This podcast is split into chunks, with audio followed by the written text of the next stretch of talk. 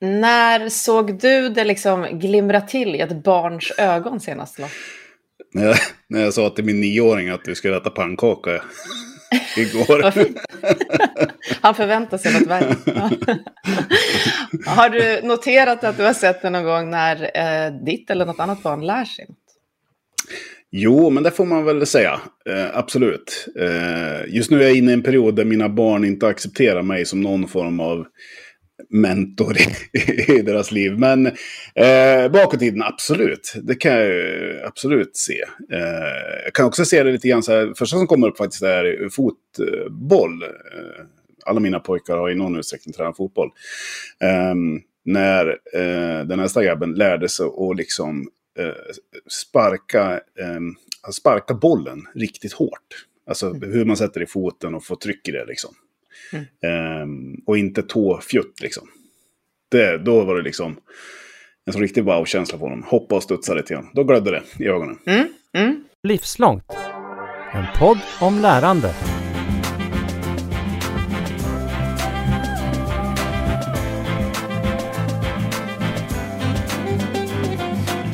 Vi ska göra ett avsnitt av Livslångt idag som ligger mig väldigt varmt om hjärtat, dig också tror jag, och som jag har mm. väntat på att få göra. Vi ska till en plats som eh, jag verkligen har lämnat med det där glimret i ögonen, kanske en och annan tår också, och lite sådär vördnad i systemet.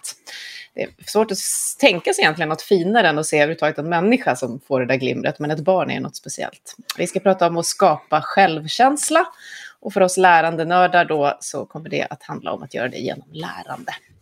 Så vi ska till den fysiska platsen för digitalt skapande i Vivalla utanför Örebro som heter Train Station. Och välkommen till mig, Katarina Pietschak och Lars Lingman här i Livslångt, Johan Cedermark. Hej! Hej! Tack så mycket! Kul att vara här. Ja, det är så kul att du äntligen är här. Du, du är grundare och initiativtagare till den här platsen. Det ska vi prata mycket om, tänker jag, den här stunden. Men när såg du det glimra i ett barns ögon senast? Senaste veckan hade vi en kommun hos oss och Eh, det var jättehärligt för de som kom var väldigt engagerade, de vuxna, och sattes ner med barnen och lät barnen beskriva precis mitt i brinnande det de höll på med. Och då var det faktiskt en tjej som, fyran går hon i, som visade för, för en av de här som var på studiebesök. Och då glimrar det verkligen i ögonen. Så det är inte så länge sedan, vi snackar tre dagar sedan. Men du har sett en del sånt, tänker jag, sen din vision, sen du började liksom klä den i agerande och idén blev verklighet och ni slog upp dörrarna till Train Station för några år sedan. V vad var det för vision? Vad är det du har velat skapa här? Ja, men, jättekort bakgrund. Jag kommer från IT-branschen. Och eh, den skapande delen, alltså vi jobbar med programmering, vi jobbar med musik och, och, och som ni vet i, i den branschen. Eh, bild och massa andra saker. Eh, samtidigt så har jag barn och har ju, ser ju lite vad, vad skolan på något sätt bidrar med och hur avsaknad av den lust och så för skapande och lärande som man har när man lever i en bransch där man måste utvecklas dygnet runt. Uh, och det där väckte väl någon sorts fråga att kan vi inte göra det här bättre uh, och mer? Uh, så, så, så någonstans för ganska, 2014, då bestämde jag mig för att det här ska jag rackarns ge mig ut och jaga.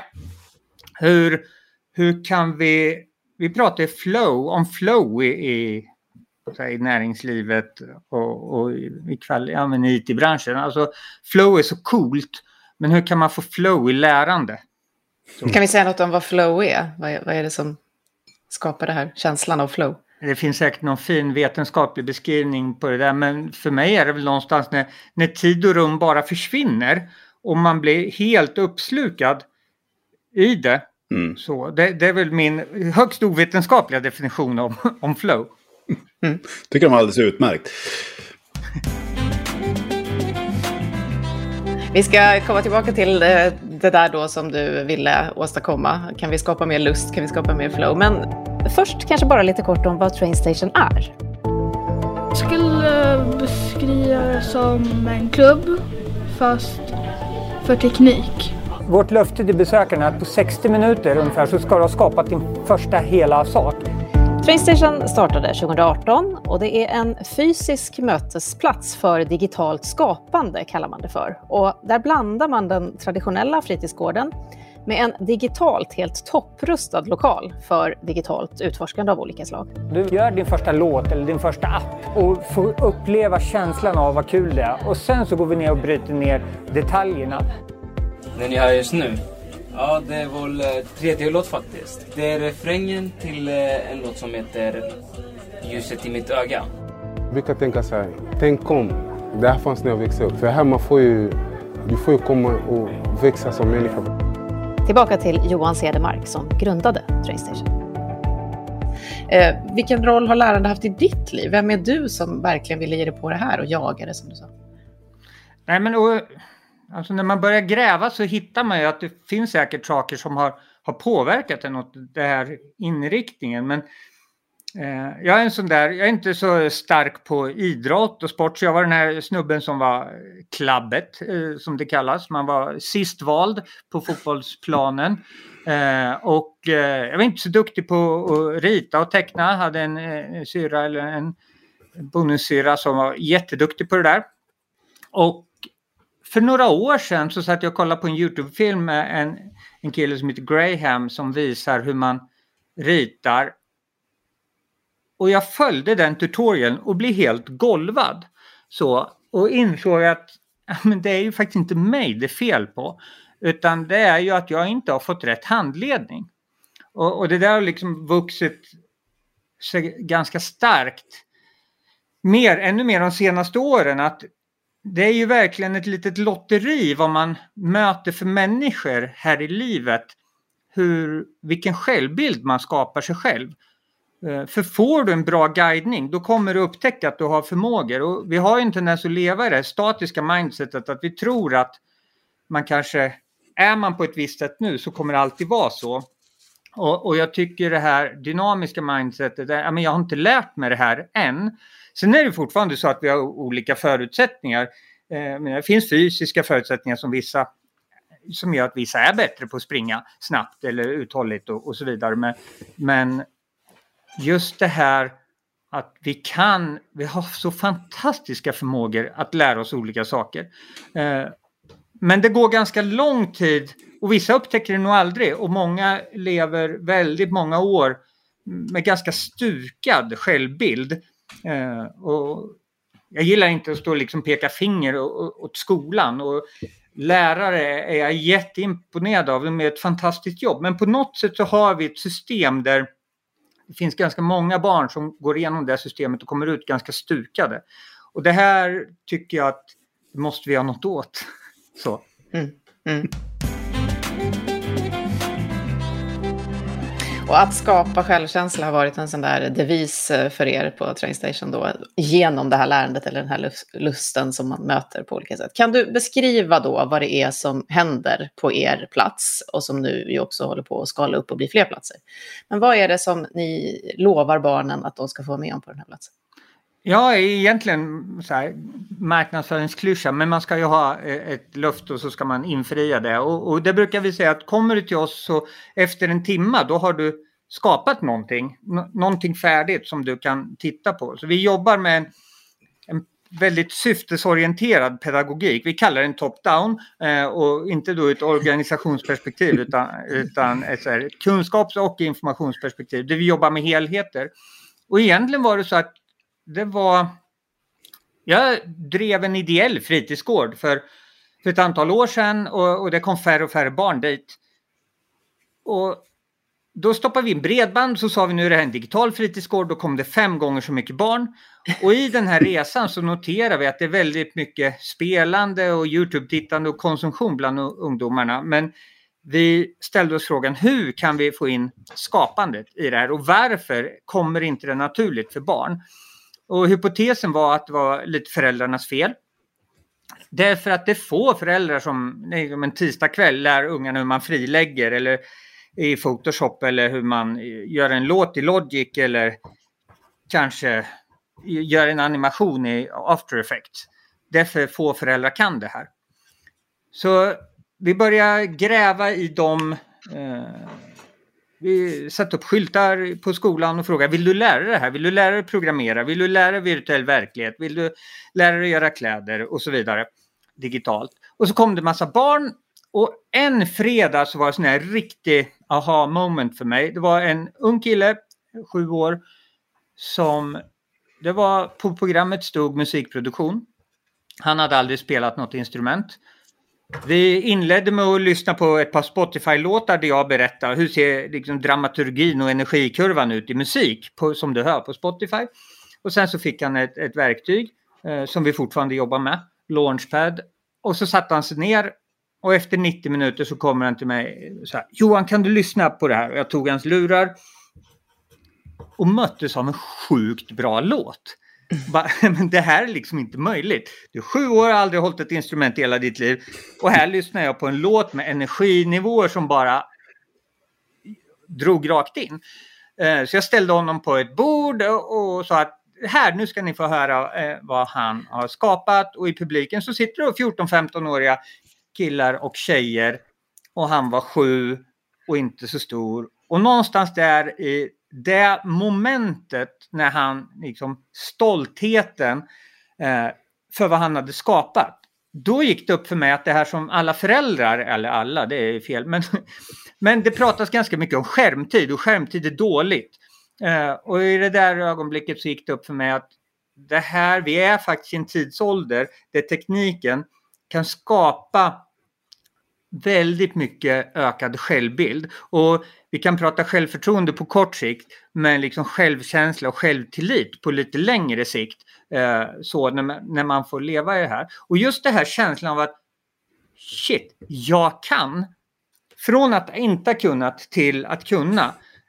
Den upplevelsen, och, och det är den som vi liksom dopamintillfället eller vad, vad det kan vara för signalsubstans som vi liksom bygger eh, det här på. Och så får vi höra då jätte eh, så här, snabbt att okej, okay, vi fuskar. Eh, därför man kan ju liksom inte gena. Vi måste ju faktiskt lära oss hedersskala och cysterskala och allt vad det heter. Så för att göra det på riktigt. Eh, så. Eh, och, och, jag hävdar ju att nej, eh, det är bättre att vi gör så här. Därför då visar vi syftet med det man ska lägga ner massa tid på. Jo, det är faktiskt att skapa musik.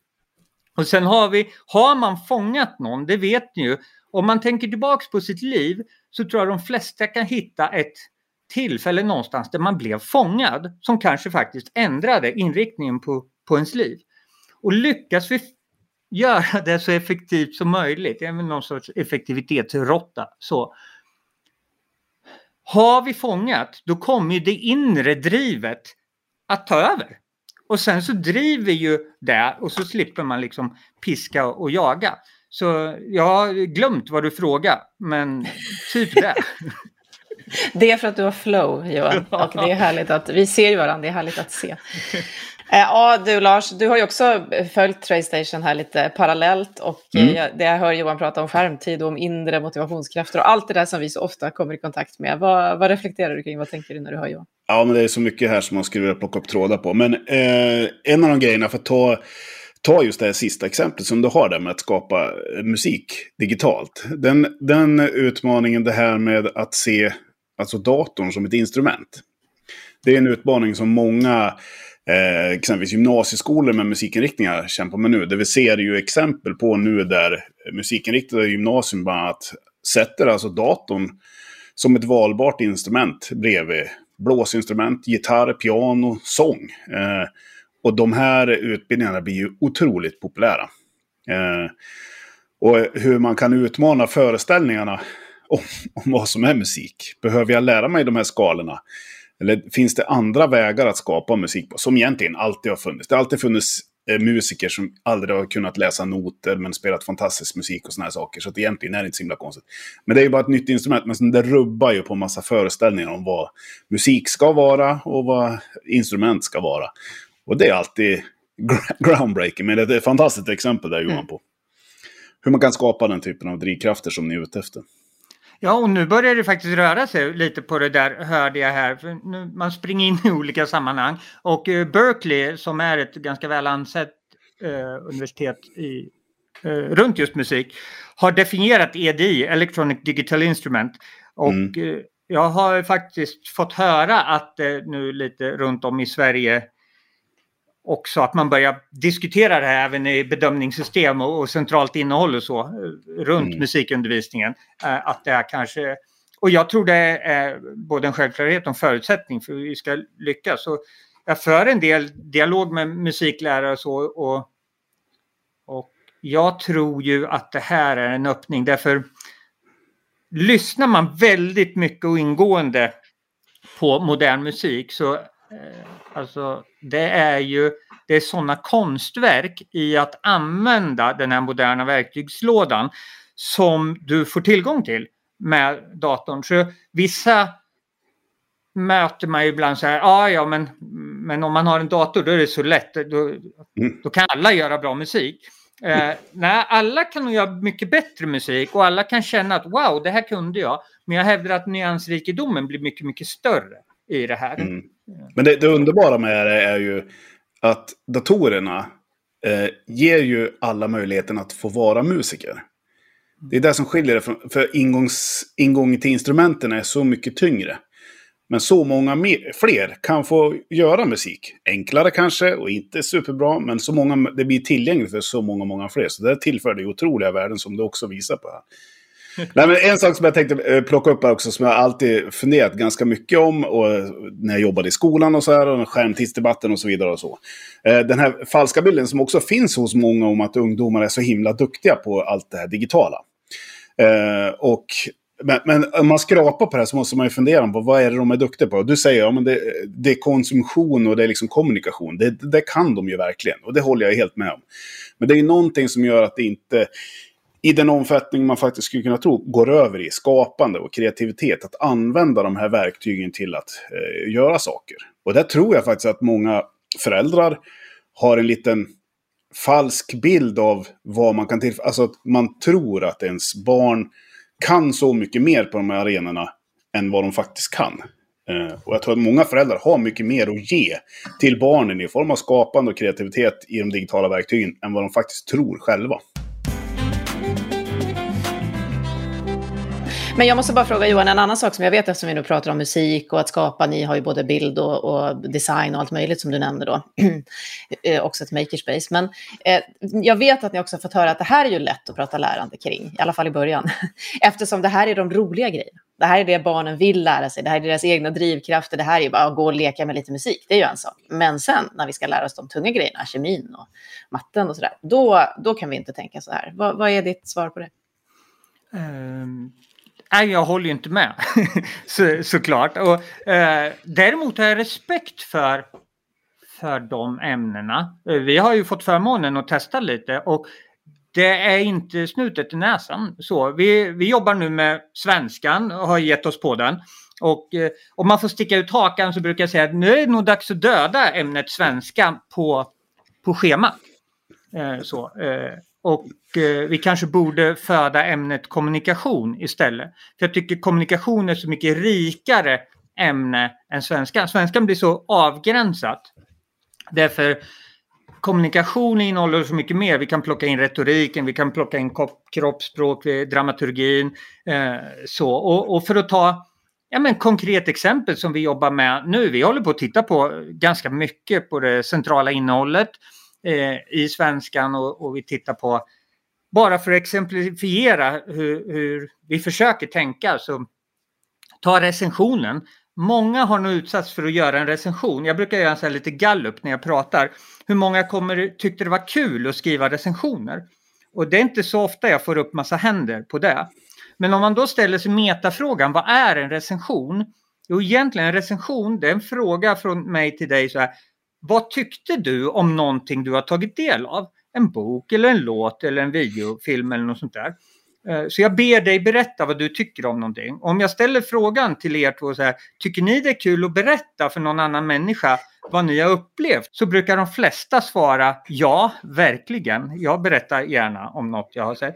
Och då tycker jag den spännande frågan blir, hur kan vi lyckas ta någonting som 100% av människor tycker är bra, roligt och lustfyllt och paketera det så på ett sånt sätt att 90% tycker det är tråkigt och, och, och meningslöst. Mm. Och, och tittar vi på vad ungar håller på med idag så kör ju de reaction-videos på, på Youtube.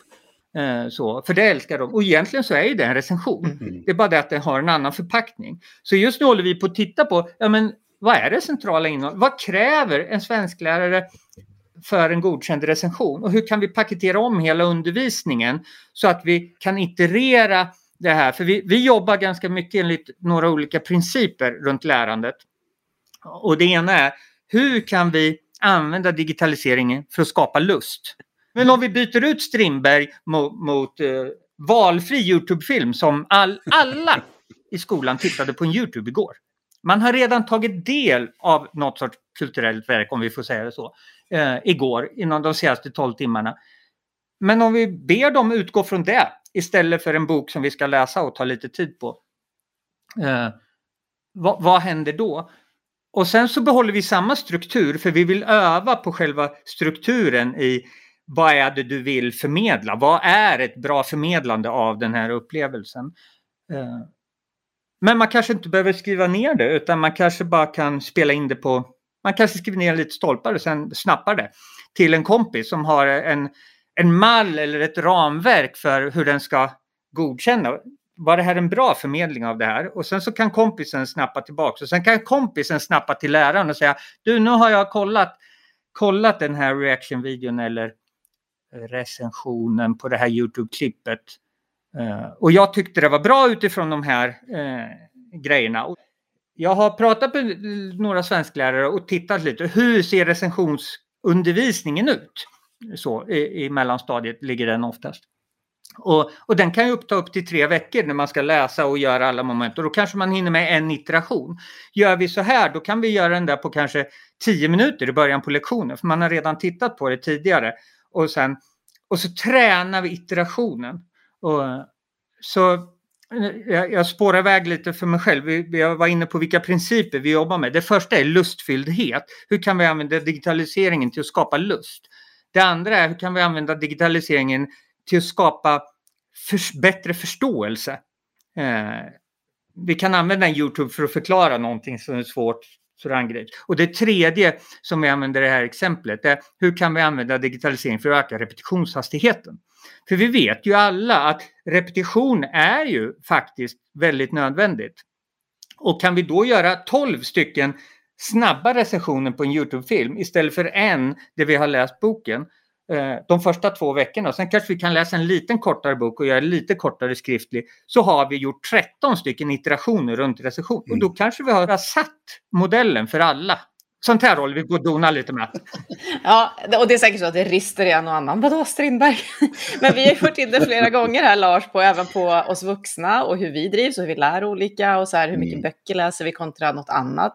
Vi hade Mm. nyligen, ganska nyligen en gäst som pratade om att men jag måste träffa människor och prata med dem. Det är så jag lär allra bäst. Mm. Ehm, är det här, för nu vet jag ju att Johan och Trainsstation har ju startat ju utanför skolan just för att skolan har en mängd olika saker att ta hänsyn till, läroplan Mm. och sånt. Men man, är det här en verklighet som går att förena, tänker du Lars, som också har varit i skolan mycket och jobbat med det här lärandet? Jag tror att det var, jag ska se vad den forskaren heter. Eh, Det finns en bok som heter Grupppsykologi som jag tror fortfarande är, är eh, så att säga, standardläsning på, på rektorsprogrammet. Eh, Lars, jag kommer inte ihåg vad forskaren heter. Men eh, boken heter Grupppsykologi och där finns det en, en, en, en del som handlar om förändring och där det skrivs att skola är den mest förändringsresistenta organisationsform som finns. Eh, och nu kanske det blir tittarstorm eh, på riktigt. Men eh, det ligger faktiskt någonting i det här. Och det, det är ingenting ont om skolan som sådan. Skolan har blivit utsatt för alla möjliga former av galna reformer och, och ryck och, och, och, och konstiga riktningar på många olika sätt genom alla år. Och det finns en nödvändighet att det finns en viss resistens och så vidare. Men att det finns eh, en, att det, att det är en ny tillvaro där skolan behöver möta upp det allt mer digitaliserade samhället. Den tror jag ingen längre kan så att säga främja sig från. Eh, och då menar inte jag att liksom vi ska hänga på det digitala för att det digitala finns överallt i samhället och så vidare. Och all, allt, allt det där joxet. Utan det är precis det Johan gör varje dag. Genom digitalisering, digitala verktyg, så kan vi alltså öka Vi kan alltså skapa massvis med nya värden i skolan. Eh, öka effektiviteten men framförallt kvaliteten i det vi håller på med. Men vi måste då vara beredda att utmana våra arbetssätt och metoder. Och där är det eh, kämpigt. Kämpigt för alla organisationer som sysslar med digitalisering, men kanske lite extra kämpigt i skolan med att utmana det befintliga. Eh, och rota i det som är skolans kärna, alltså undervisning och lärande. Eh, så jag tycker att det, det är otroligt intressant det du beskriver här Johan. Och jag, eh, jag, jag blir väldigt glad att höra hur någon faktiskt sätter ord på sådana här saker så klokt som du gör. Du är en väldigt eh, bra pedagog Johan.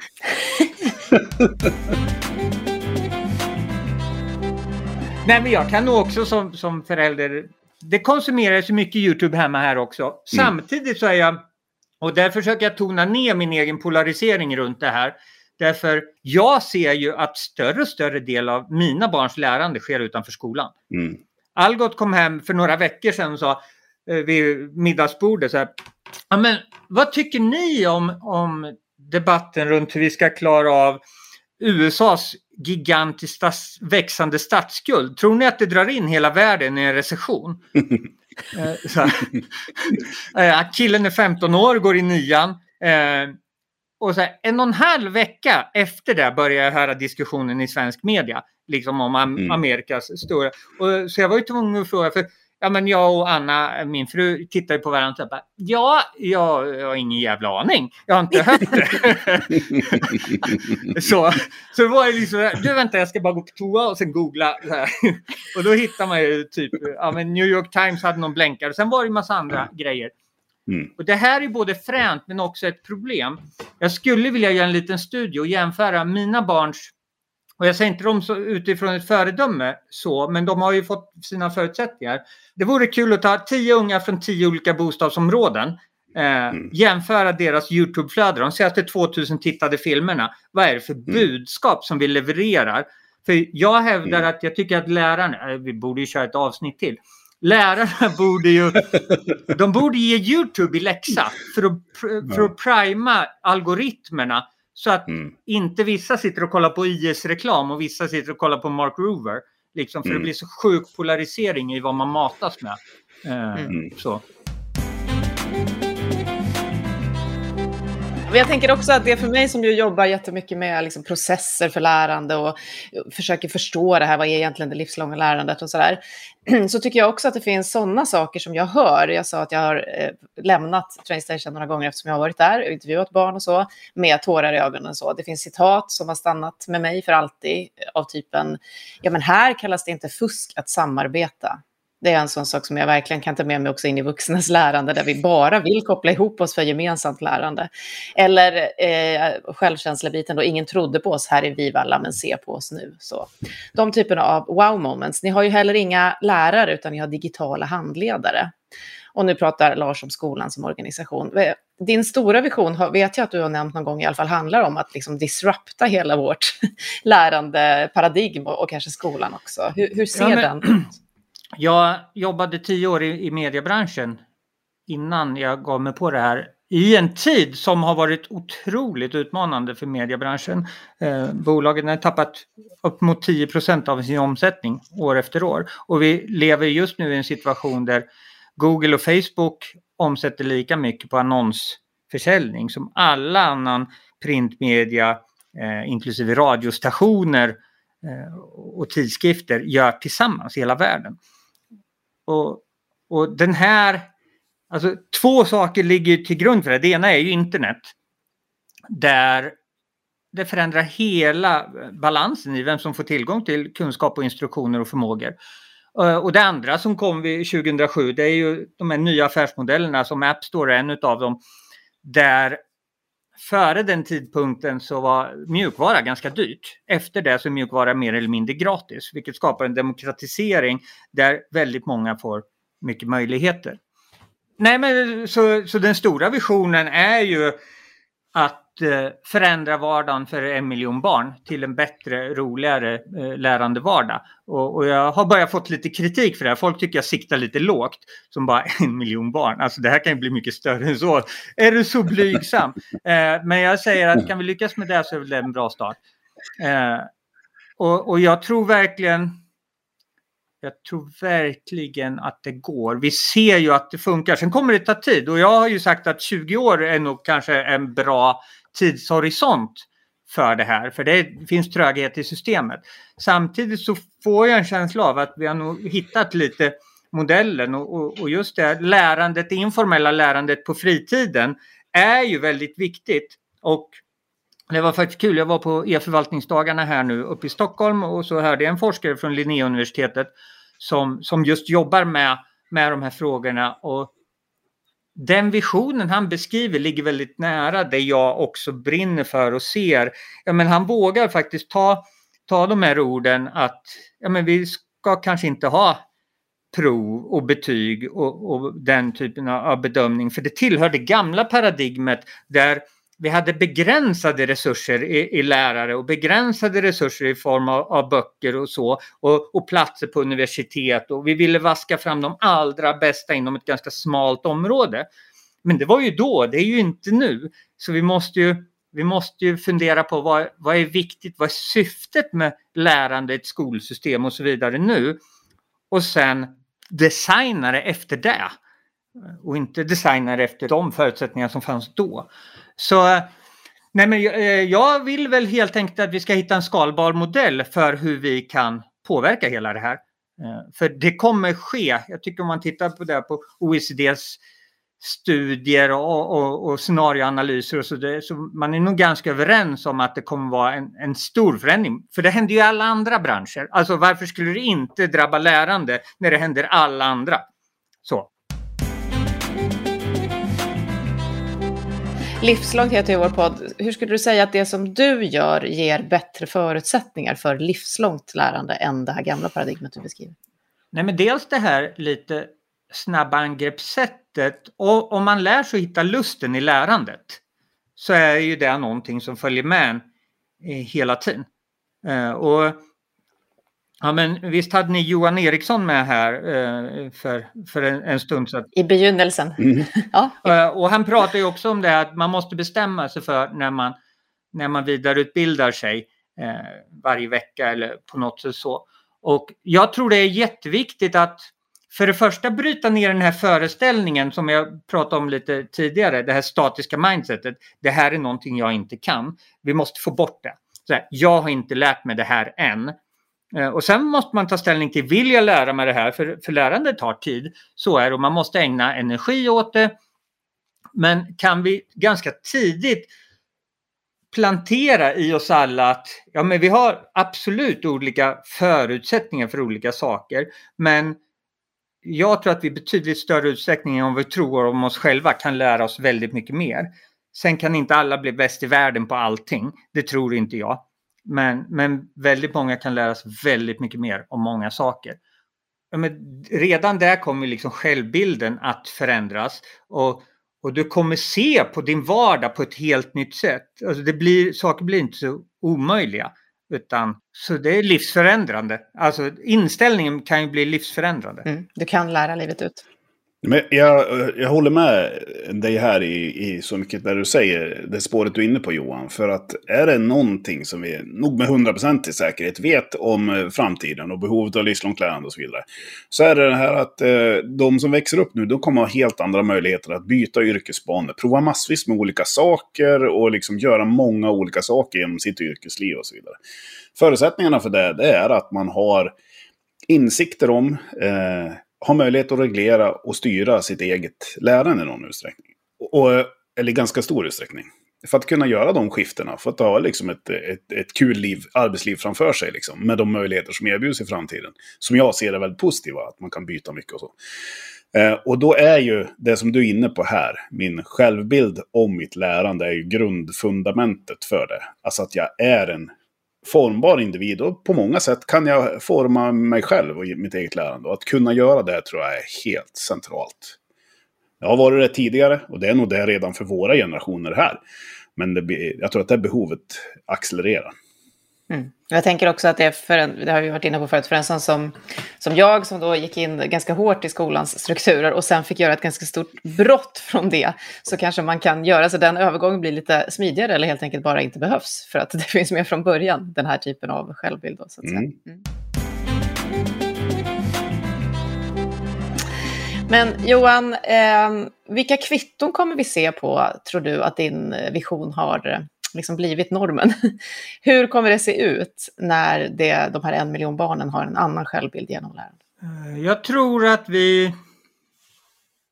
Vi är ju en väldigt transformativ tid där, där Sverige redan tar mycket, mycket internationell plats. Men eh, jag hoppas att det här kommer påverka ja, men verkligen det psykiska måendet. Alltså, nu, nu pratar vi om jättestora strukturer.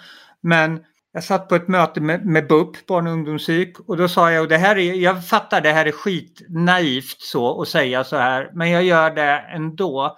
Tänk om man kan sitta här om 20-25 år och se att brottsstatistiken, alkoholkonsumtion, alltså saker som kanske föds av att du har en dålig självbild. Eh, ja, jag ska väl inte eh, säga för mycket paralleller som jag inte har forskningsrapporter framför mig. Men, men alltså så, om vi kan ändra ett lärandesystem så fler tidigare får en fin självbild och hittar rätt i livet. Tänk om det skulle kunna påverka att mycket mörkt försvinner. Då eh, ska jag njuta av min cigarr i 80 års ålder. Nej men alltså, jag fattar att det låter naivt. Men det skulle kunna få det, är många som blir tilltufsade på vägen och det börjar ju, ett utanförskap börjar ju faktiskt i att man inte blir inkluderad och där är betygs och resultat ett i de stegen. Eh, därför att man inte klarar just de bedömningskriterierna och då blir det lätt så att man inte ser alla andra fantastiska saker som man kan. Mm. Och, och, så blir det någon sorts sanning eh, down the line. Och det här vore ju lite fränt om man kunde bryta. Så från killen som var klabbet på idrottsplanen och inte kunde rita i sin självbild, vem, vem har du blivit av den här resan Johan? Hur har det påverkat dig? Ja, men de, här, de här kvällarna när man möter människor som, som kanske inte har fått de allra bästa förutsättningarna gör en ju så sjukt ödmjuk i det här. Och, och jag tänker, många gånger i veckan så funderar jag på men vilka förutsättningar har jag fått möjlighet att kunna ge mina barn utifrån hur jag är uppfostrad, vart jag föddes, vilka förutsättningar jag hade eh, som, som andra inte har. Eh, och hur kan vi, för det som internet för med sig och det är väl det som sitter lite i min ryggmärg, det är att men nu kan vi göra saker skalbart. Vi kan verkligen, löser vi, knäcker vi problemet på ett sätt Eh, jag, jag har barn som, som har dyslexi.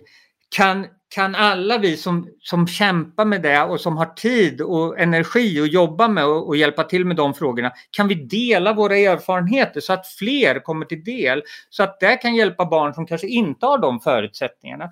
Och det här finns ju överallt. Det, hjälps vi åt med de här frågorna så kan vi verkligen göra, vi lever i en tidsålder där, där vi kan göra skillnad. Och, och du frågar, men, jag är nog en optimist och, och, har väldigt svårt att tro att det inte går. Och vi lever i en tidsålder där ja, men möjligheterna är fullständigt ja, oöverblickbara i det här. Det gäller bara att vi vågar liksom, fånga dem och köra. Så. Och sen är det inte mm. lätt, det säger jag inte. Det, det här är hyfsat svåra utmaningar men det blir inte lättare för att vi inte börjar och försöker. Så. Modig har du varit längs hela resan i själva idén, i din vision och här i podden. Vi förväntar oss den här lyssnarstormen blir det väl, så många som ser oss. Men, eh, när vi pratade första gången, du och jag Johan, för några år sedan, då såg jag det där glimret i dina ögon och det ser jag än. Det känns betryggande för att du ska kunna nå den här visionen. Eh, jag är hemskt glad att du kom hit till oss i Livslångt för att berätta om den. Stort tack för det. Tack så mycket. Johan Cedermark från Tradestation. Alltså, tack. Tack för att jag fick komma. Hej då.